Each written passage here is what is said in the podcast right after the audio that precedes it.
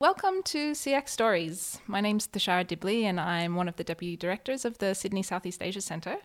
You're listening to uh, one of the episodes that we're recording as part of our 2020 ASEAN Forum on responses to COVID 19 across ASEAN. And for this episode, we're speaking with Jeff Neilson, who's an associate professor in geography at the University of Sydney.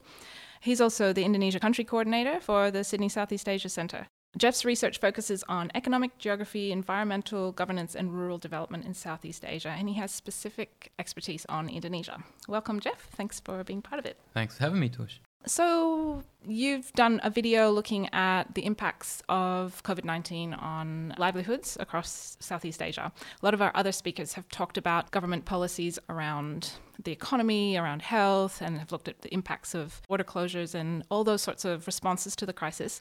What do we know about how rural people are responding to the pandemic? Yeah, so I mean, first of all, the, the big impact was in the urban areas. That's where the, the, the, shops were shut down. That's where people were laid off. But I think what's happening now, slowly those impacts are having ramifications into rural Southeast Asia. And so we look at certainly the countries with the larger populations, you know, Indonesia, Vietnam, Philippines, Thailand. They all have fairly substantial rural populations. Uh, they'd probably range, I don't know, something like 40 to 50% perhaps of the population is still living in, in rural areas. And what's interesting is that a lot of research across across Southeast Asia actually has shown that we that many countries seem to be experiencing what Jonathan Rigg refers to as a truncated agrarian transition, meaning that that number of people working in rural areas, living in rural areas, is remaining relatively constant. Um, and part of the reason for that appears to be that the role that rural areas play as something of an informal social safety net during times of crisis. So it seems that many many people are often returning to rural areas to take up activities such as farming, which is what happened certainly in, in the, the major Asian financial crisis in 1998. And at the moment, there appears to be increasing demand on those rural resources right across the region. So, Indonesia is one of the worst affected countries throughout this pandemic and also has one of the largest rural populations in the region. How effective has the government of Indonesia been in making sure that social protection programs are reaching those that need it most? Formal social protection programs only really got implemented after the Asian financial crisis. So they've only been around for about 20 years. And they, they started off as sort of rice for the poor programs, the, the Raskin program, and then it slowly evolved out to these various cash transfer schemes and what they often refer to as Bansos, the Bantuan Sosial programs. Um, now, the challenge has always plagued any of these programs has been this problem of targeting and making sure that the programs are actually going to those people that need it most. So, as you can imagine, when you've got a lot of people working in the informal sector, a lot of people involved in, in, in rural communities, farming, small holdings, they're not necessarily plugged into the taxation system in the same way that we might expect in somewhere like Australia, where we can clearly identify people's incomes and then provide supports in, in response to that.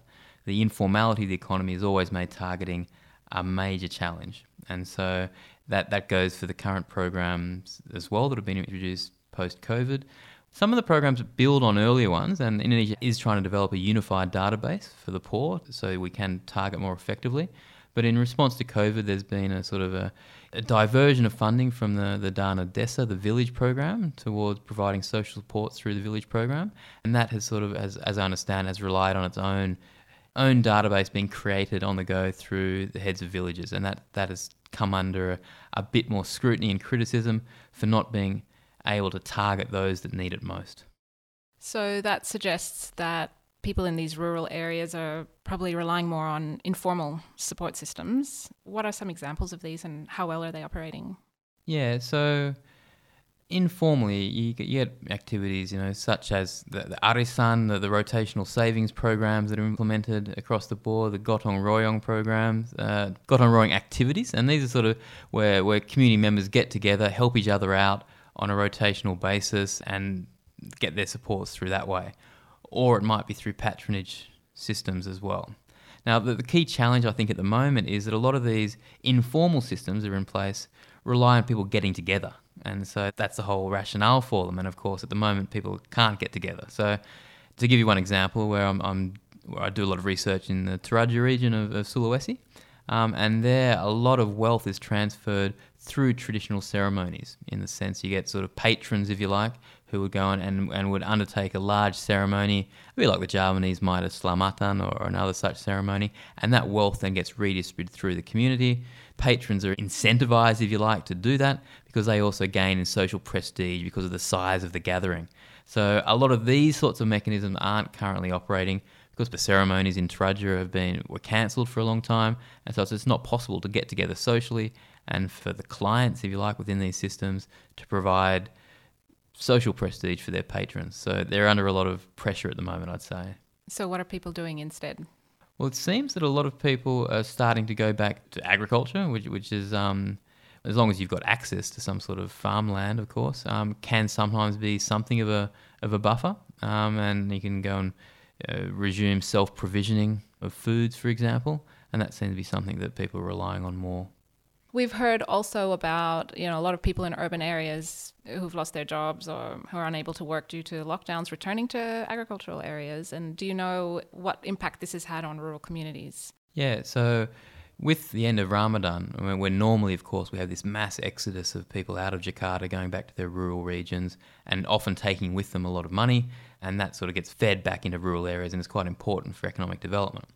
With President Jokowi effectively banning the mudik, it meant that that transfer of wealth didn't occur. And that ban, of course, was done to actually prevent the virus itself from spreading across the country. So it was implemented for good reason, but it seems to have had unintended consequences if it was applied. And I guess there's been a lot of uncertainty over just how effective that ban was, both at the time and in the longer term. So it seems that, as far as I can see from the data of cases, even though there's still this large concentration in Jakarta, the virus itself is now spreading throughout the country, and a lot of that is probably through return migrants returning to their villages. So, how have Southeast Asian governments more generally tried to support the back to the farm strategy that you mentioned earlier, and in particular, how have they supported that during COVID?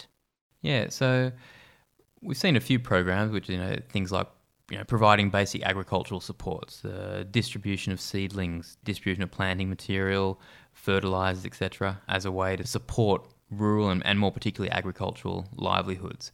Some of that appears to have been effective and appreciated. But the key problem with such a strategy, of course, is that it only helps if those people have got access to land.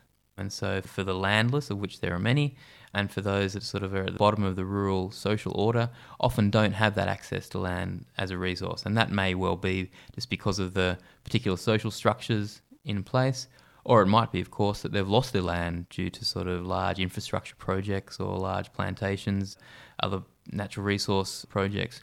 And so that provides something of a inherent limitation to relying on any sort of back to the farm option as a social safety buffer. So, in the long term, what sort of policies do you think might be needed to support livelihoods in Southeast Asia? What I'd like to see is much better long term access for communities towards Indonesia's natural resource wealth. And I'm talking there about access to land, access to forests, access to fishery stocks. And I think that should be a priority because these are essentially resilience enhancing in terms of livelihoods rather than seeking ways to exploit these resources for short term economic gain by large scale forest logging operations, by introducing plantations or, or large scale fisheries. So instead, recognizing that these various resources play this important role and making sure that people have continued access to them um, over the long term. So I'd like to see that incorporated into long term community based natural resource management policies that ensure that sort of access in the long term. Um, the other thing, of course, is to make sure that the government has more effective social protection policies in place themselves. So the various cash payment schemes, for example, that I should say have improved considerably over the last 10 years or so and, and are becoming better and better targeted over time, but making sure these are a lot more flexible and able to adapt to changing needs of households because often we get the, the household, the recipient households sort of are locked in in many areas, despite the fact that, of course, those who are experiencing poverty eh, is quite dynamic. People move in and out of poverty all the time. So making sure that these the, the formal social protection systems are much better designed, targeted, and reaching those that need it most. All right. Well, thanks, Jeff. Uh, it's great to get a perspective of what's happening at the rural level and from Indonesia as well.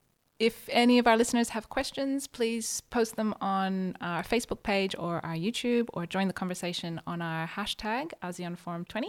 And we'll speak with Jeff again next week during the panel discussion. You've been listening to SEAC Stories. This episode is part of a special series of recordings we're doing for the 2020 ASEAN Forum, which focuses on the responses to the COVID 19 pandemic across the region. Each of our speakers has recorded a video in addition to this podcast, which you can catch on our Facebook page, YouTube channel, or the SEAC website.